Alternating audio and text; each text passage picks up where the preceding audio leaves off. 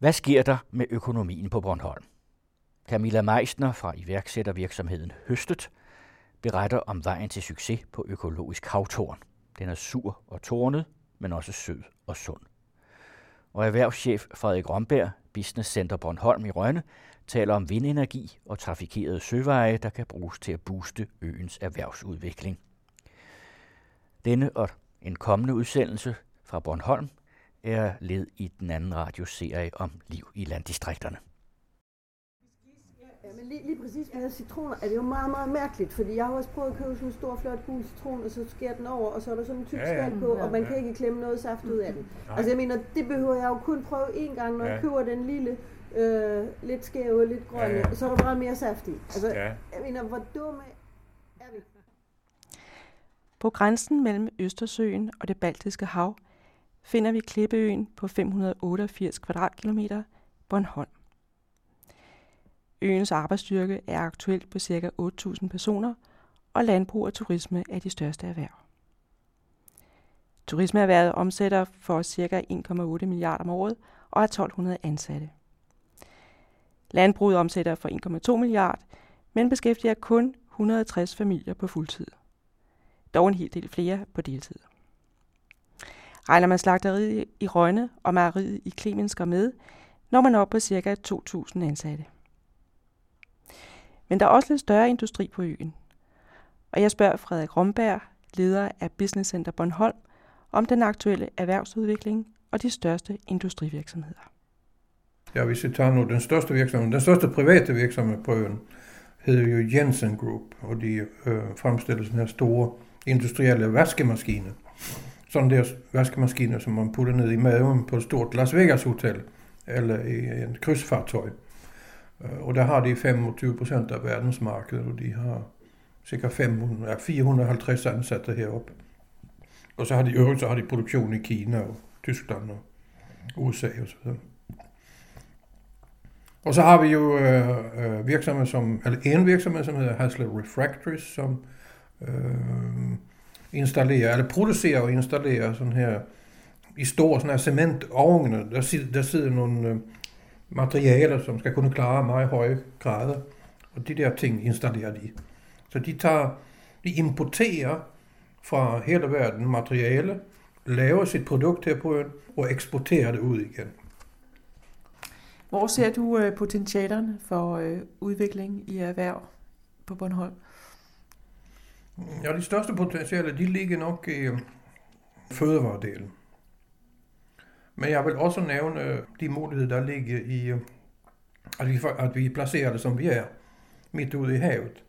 Og i fremtiden skal der bygges rigtig mange vindmøller i havet. Og der har vi en fantastisk mulighed for at være placeret som en øh, effektiv og tæt servicepartner. Vi kommer aldrig til at bygge de her, men vi kan, vi kan, vi kan få servicekontrakt på dem. Og øh, ikke nok med det, så er det jo sådan, at der i, i, i det her farvand, der passerer det ca. 60.000 fartøj om året. Næsten lige så stort som i Singapore. Der findes det en kolossalt uh, interessant mulighed at udbygge og, og, og har serviceskib, uh, som tager ud til virksom, eller tager ud til bådene og fylder dem op derude.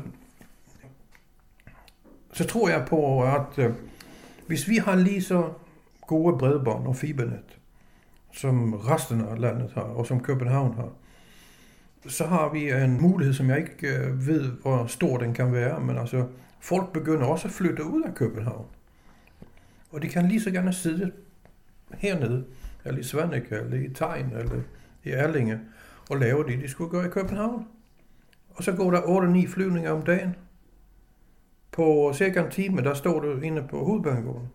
Så det er en helt anden dimension det er jo sådan, at mange mennesker, når de siger, at, at Bornholm er langt væk, så er det en, øh, det er en psykologisk barriere.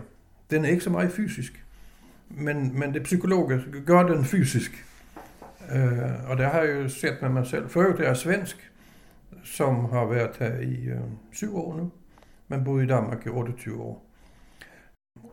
Vi, øh, øh, har et, synes jeg, fantastisk godt øh, øh, transportsystem. Altså, vores infrastruktur er faktisk ikke dårlig. Vi har øh, meget større kapacitet på de store færger, end hvad vi nogensinde har haft. Regeringen har øh, sænkt øh, hvad det, fragtafgifterne, og vi håber også, at de sænker øh, personafgifterne. Øh, så øh, der er behov for udvikling. Altså, vi har, vi, altså, det er jo ikke en, det er ikke nogen hemmelighed, at vi har en negativ spiral i, i nettoantallet af øh, til- eller afflytning. Men der er noget, der siger mig, uden at have sådan rigtig bevis for det, men jeg ved jo, at øh, vi har ikke haft en konkurs i lang tid, for eksempel. Vi havde en konkurs i september. Øh, vi har uh, langt mindre antal konkurser, end vi havde sidste år. De fleste regnskaber inden for de fleste erhverv ser gode ud.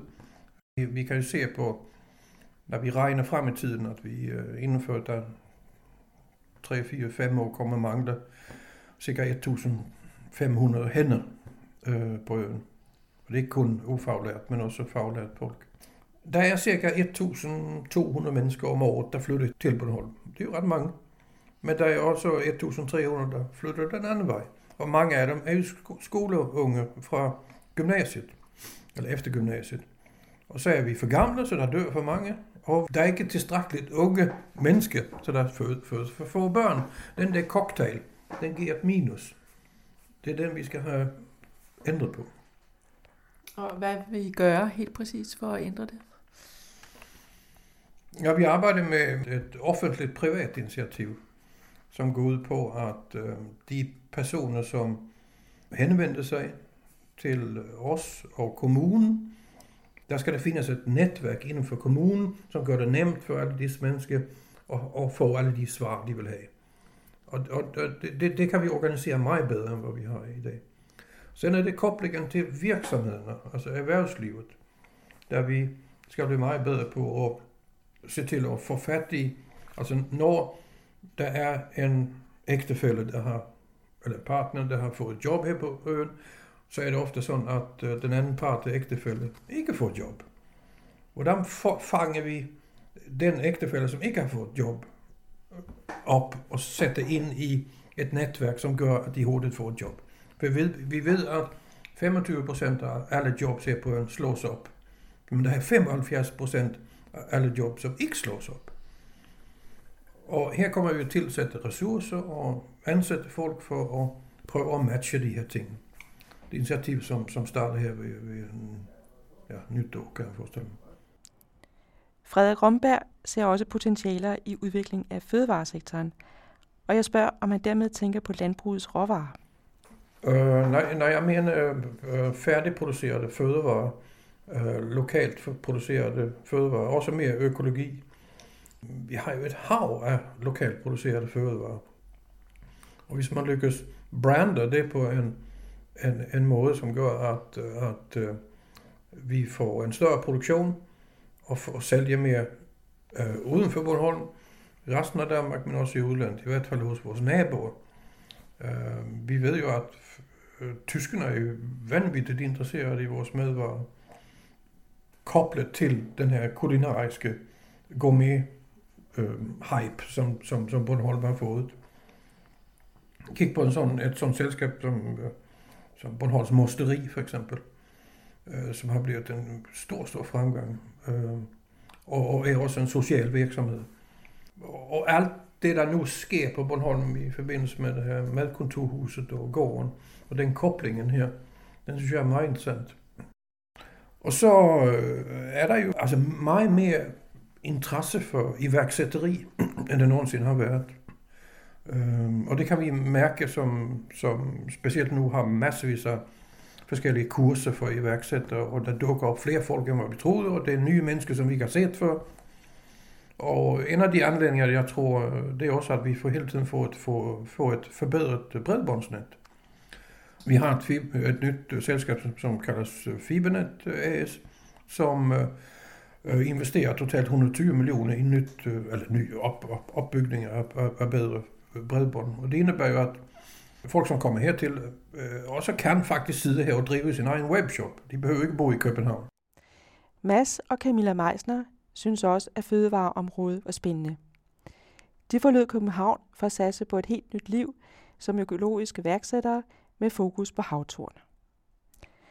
Mads er taget til markedet i Svanike med hele sortimentet af havtornprodukter, mens jeg møder Camilla hjemme på Fløjlegård og får en rundtur i plantagen, hvor der både er han- og hundbuske. Man kan kende handbusken ved de her kogler.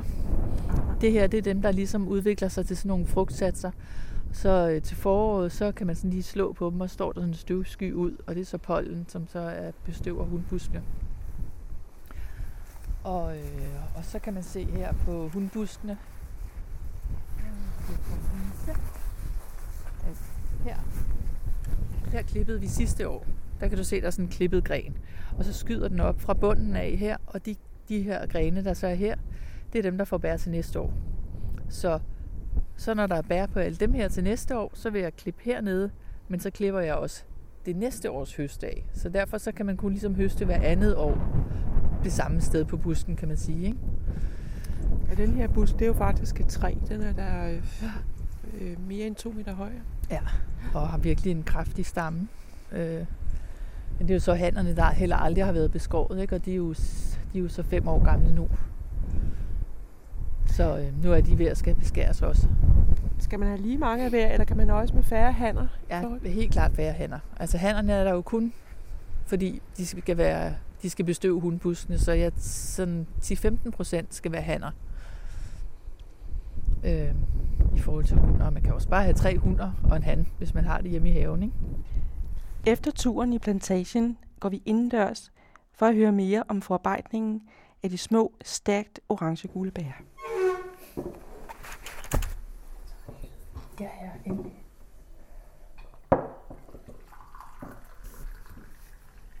Og, og hvordan smager havtorn? En havtorn smager sådan lidt en blanding af appelsin, mango passionsfrugt. Nogle siger aprikos. Øh, ja, børnene siger filuris. Det er, det er sådan, men altså direkte fra busken er det ligesom at bide i en citron. Ikke? Der er det meget syrligt bær, man kalder det også Nordens citron. Men når man så søder det lidt øh, til saft eller marmelade, så får det bare den her eksotiske øh, smag. Og du siger, at det er også klassificeret som superfood. Hvad er det, der gør havtorn til superfood? Jamen det, er, det er blandt andet det høje indhold af vitaminer, specielt C-vitaminet, øh, men også en masse andre antioxidanter osv. Og det, der så er ekstra usædvanligt ved havtornen, er, at, at det indeholder meget olie. Øh, både i saften, og, men også i den lille kerne, der er inde i midten af bæret. Så det har både, indeholder både omega-3 og 6 og 7 og 9 fedtsyre. Øhm, og det, det ser man ikke i, i nogle andre bær, som jeg kender til i hvert fald. Det får man jo mest fra fisk og nødder og så videre. Ikke? Og hvor fik I overhovedet ideen fra til at uh, dyrke havtorn på uh, Bornholm? Det, det, det var sådan lidt af tilfældighedens vej. Jeg, øh, jeg var i gang med at tage en uddannelse til, til kropsterapeut, til body terapeut og, og der havde vi et, et, et lille kostkursus, hvor vi talte om superfoods. Vi talte ikke om havtorn, men vi talte om de her sådan ekstra sunde fødevarer.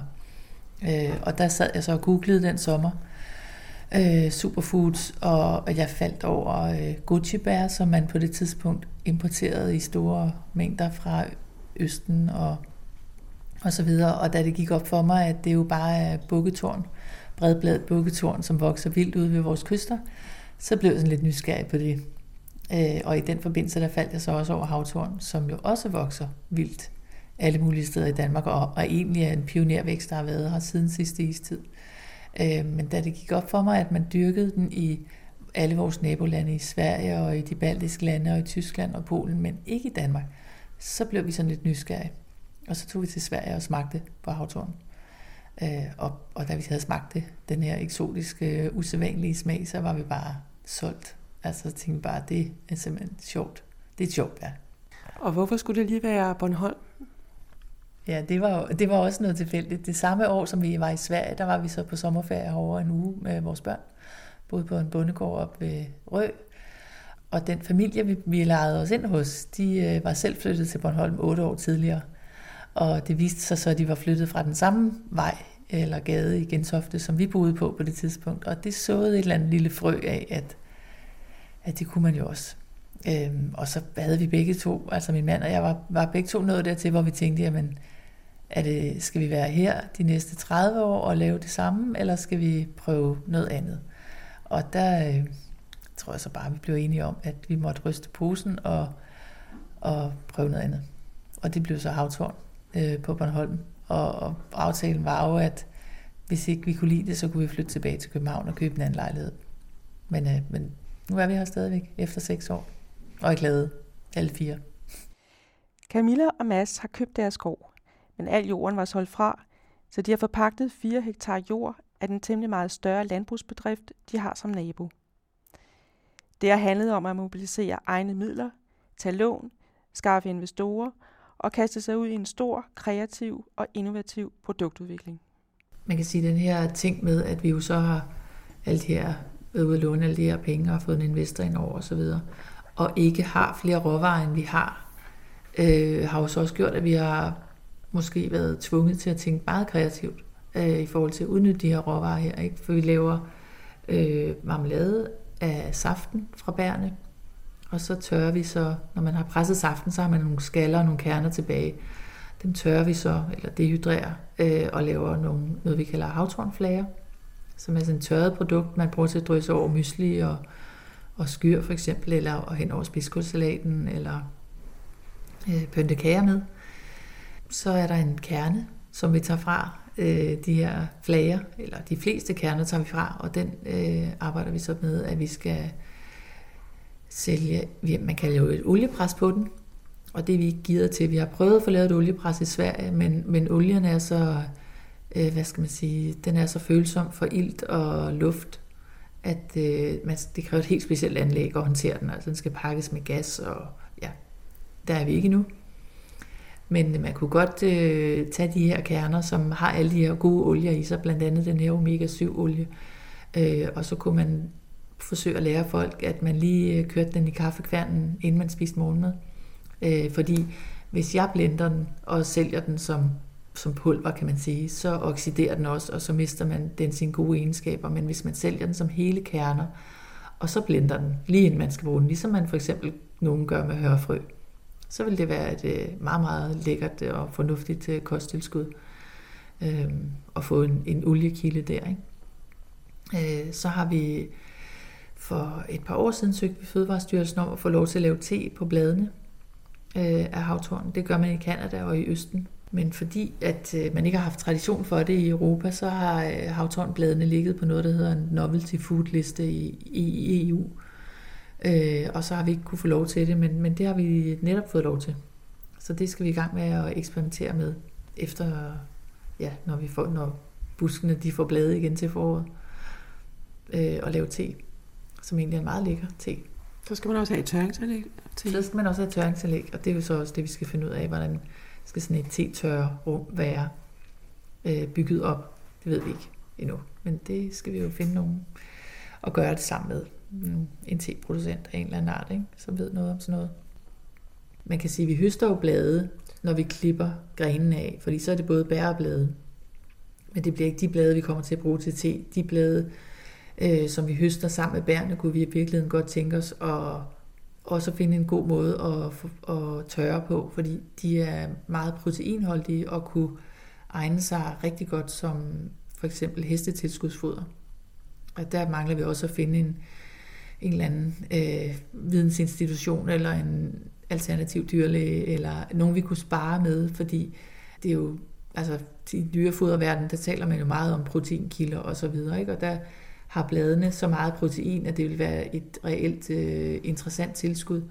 Og det sjove med havtorn er så, at det latinske navn for havtorn er Hibonea ramonides, øh, som faktisk betyder blank hest.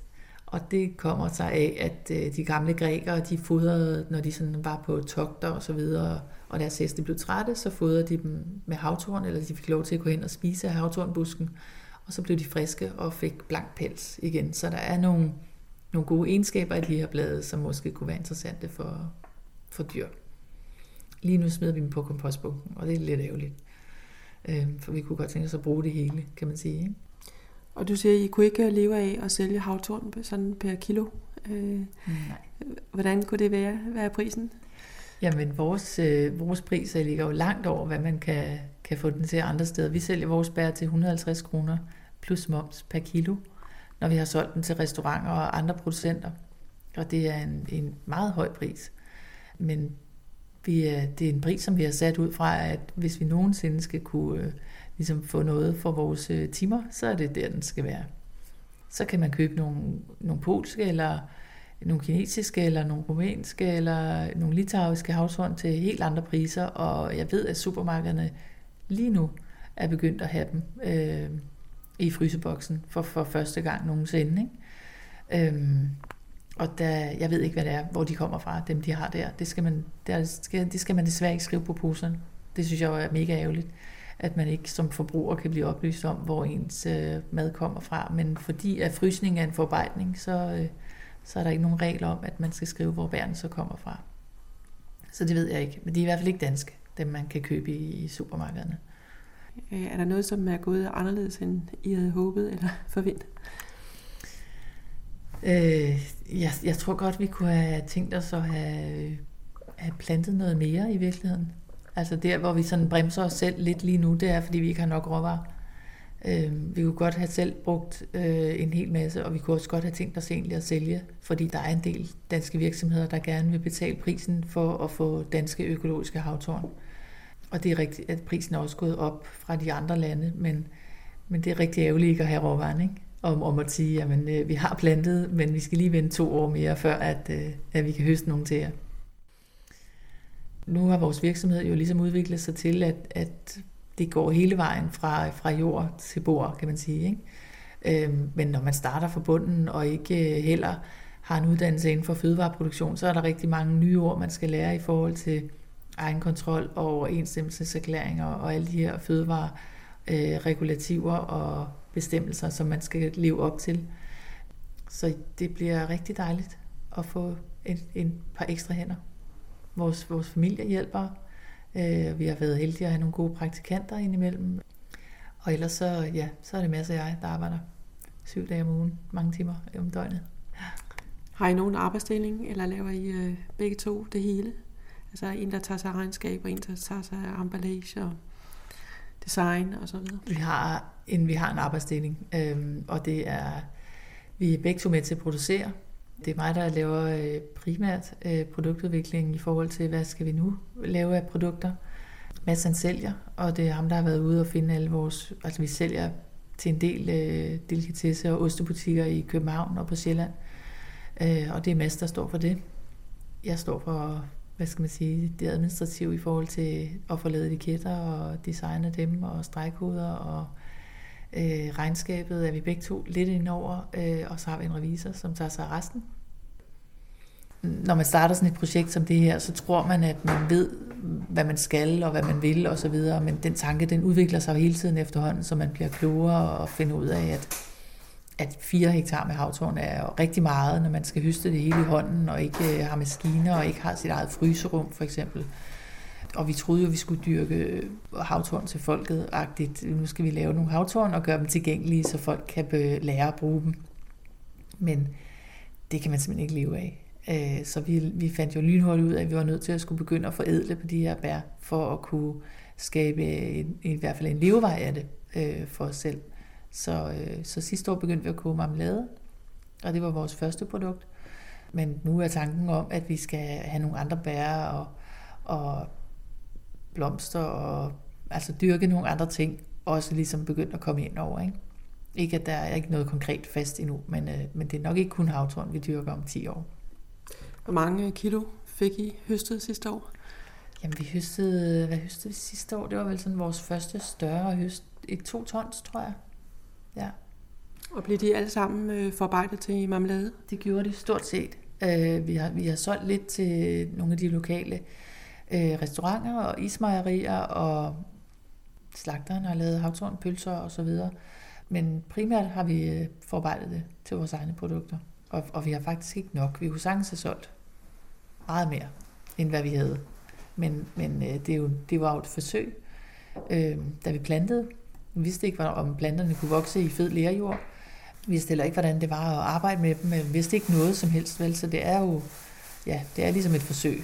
Nu ved vi, at planterne kan vokse her, og vi har sat 1000 nye stiklinger som vi så venter tre år på, at vi kan komme til at høste på.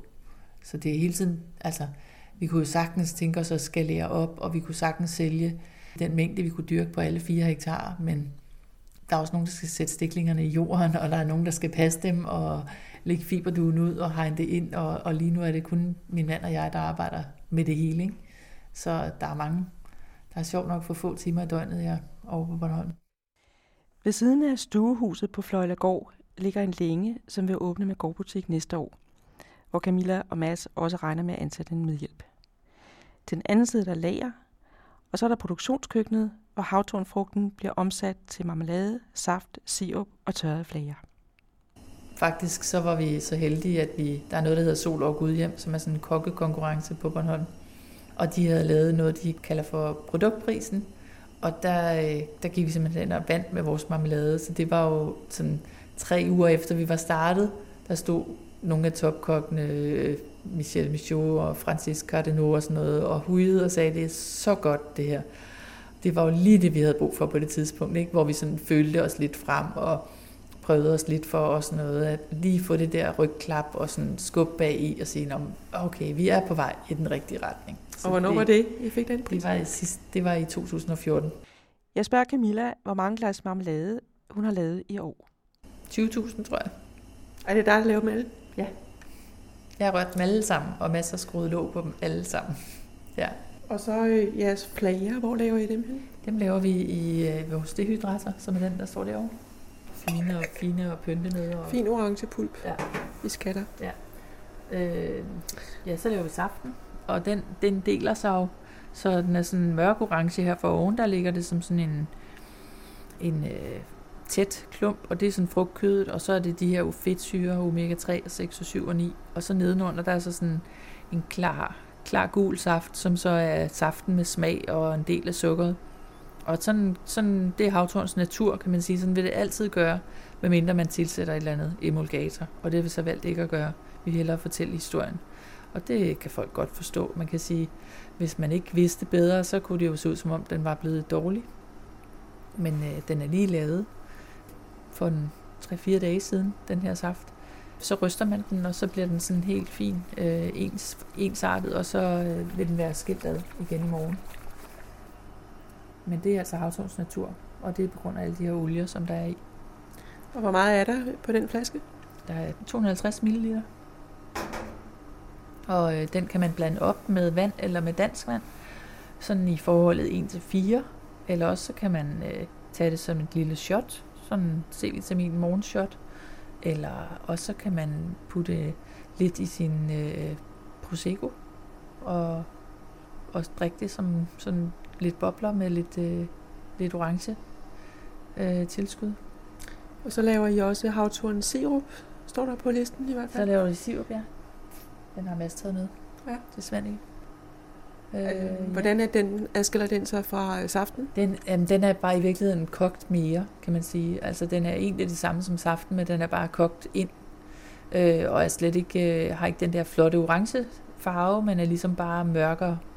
Men den er, den er lækker at lige putte på is eller desserter eller sådan noget.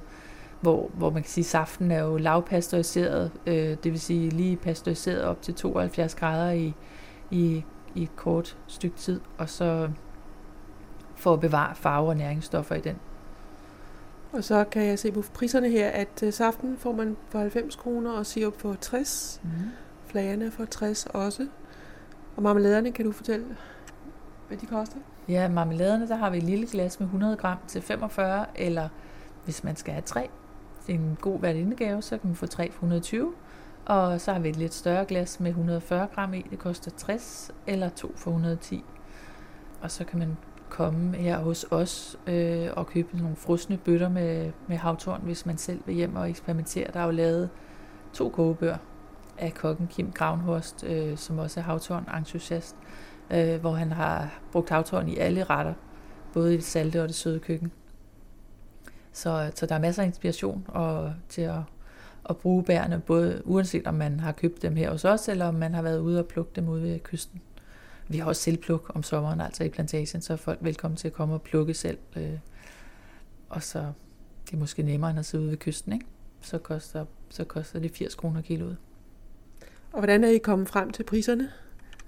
Jamen, priserne er vi, vi vil komme frem til dem ud fra, hvor meget tid vi bruger på, og hvor mange gange vi er nødt til at have de her bær igennem hånden, øh, før vi ligesom står med noget, vi kan koge et eller andet af. Ikke? Altså, det er jo rigtig mange gange.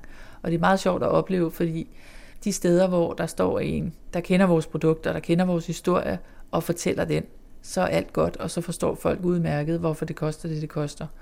Og de folk, der har selv været ude og prøve at høste eller plukke ude ved kysten, de har også fuld forståelse for, at de siger, hatten af, og alt respekt for det, I gør. Øh, vi vil gerne købe det her hos jer, så slipper vi selv for alt det der arbejde der. Folk, der ikke har prøvet det, og der måske har været vant til bare at købe et glas marmelade til en 20'er nede i supermarkedet, de er lidt uforstående over for det, men, øh, men de fleste, der så får historien, de, øh, de forstår, hvad det drejer sig om. Vi har været heldige, øh, at vi har fået en øh, partner med ind over, som, da, da vi startede virksomheden, som øh, skød penge i virksomheden, fordi vores penge var bundet i, i planter og hegn og, og så videre. Men for at vi kunne bygge et, et fødevaregodkendt køkken, øh, produktionsfaciliteter der og lager og så videre, så var vi nødt til at have nogle, nogle penge at gøre det for. Øh, og også de første, de første halve år, hvor, hvor det var mest, der arbejdede med virksomheden, og, øh, og jeg stadigvæk behandlede og tjente mine penge den vej. Øh, der skulle han jo have noget løn, fordi vi, øh, vi har to børn og er på et sted i livet, hvor vi ikke øh, bare kan leve af, af ingenting og sige, at det er fint, så er vi iværksætter og, og lever på en sten. Øhm, vi har nogle terminer og noget, der skal betales. Så ja, vi har en lokal investor med ind, og det har gjort, at vi ligesom har kunne komme i gang med at kunne producere herhjemme øh, på gården. Vi har bygget, en, vi har bygget et gårdbutikslokale, øh, som vi ikke har fået taget i brug endnu. Det er så bare klar til næste sæson, kan man sige, ikke? til den starter. Øh, vi oplever meget stor interesse for folk, der gerne vil komme forbi her og både købe produkterne, og, men, men gerne høre historien om øh, både det her med at flytte til Bornholm, men også med at starte en havtornplantage, og de vil gerne se plantagen og øh, høre om, om de her bær, som nu lige pludselig er interessante, og der er skrevet to kogebøger om dem, og så videre, og så videre. Ikke? Men jeg tror, at alt øh, iværksætteri og opstart fra bunden er hårdt økonomisk også øh, i Norge, men vi, vi tror på, at vi skal nok øh, nå derhen. Lige nu overlever vi mest, men vi tror stadigvæk på, at det skal nok blive godt. Christina Grossmann Due talte med erhvervschef Frederik Romberg, Business Center Bornholm og Camilla Meisner, Høstet Ipsker.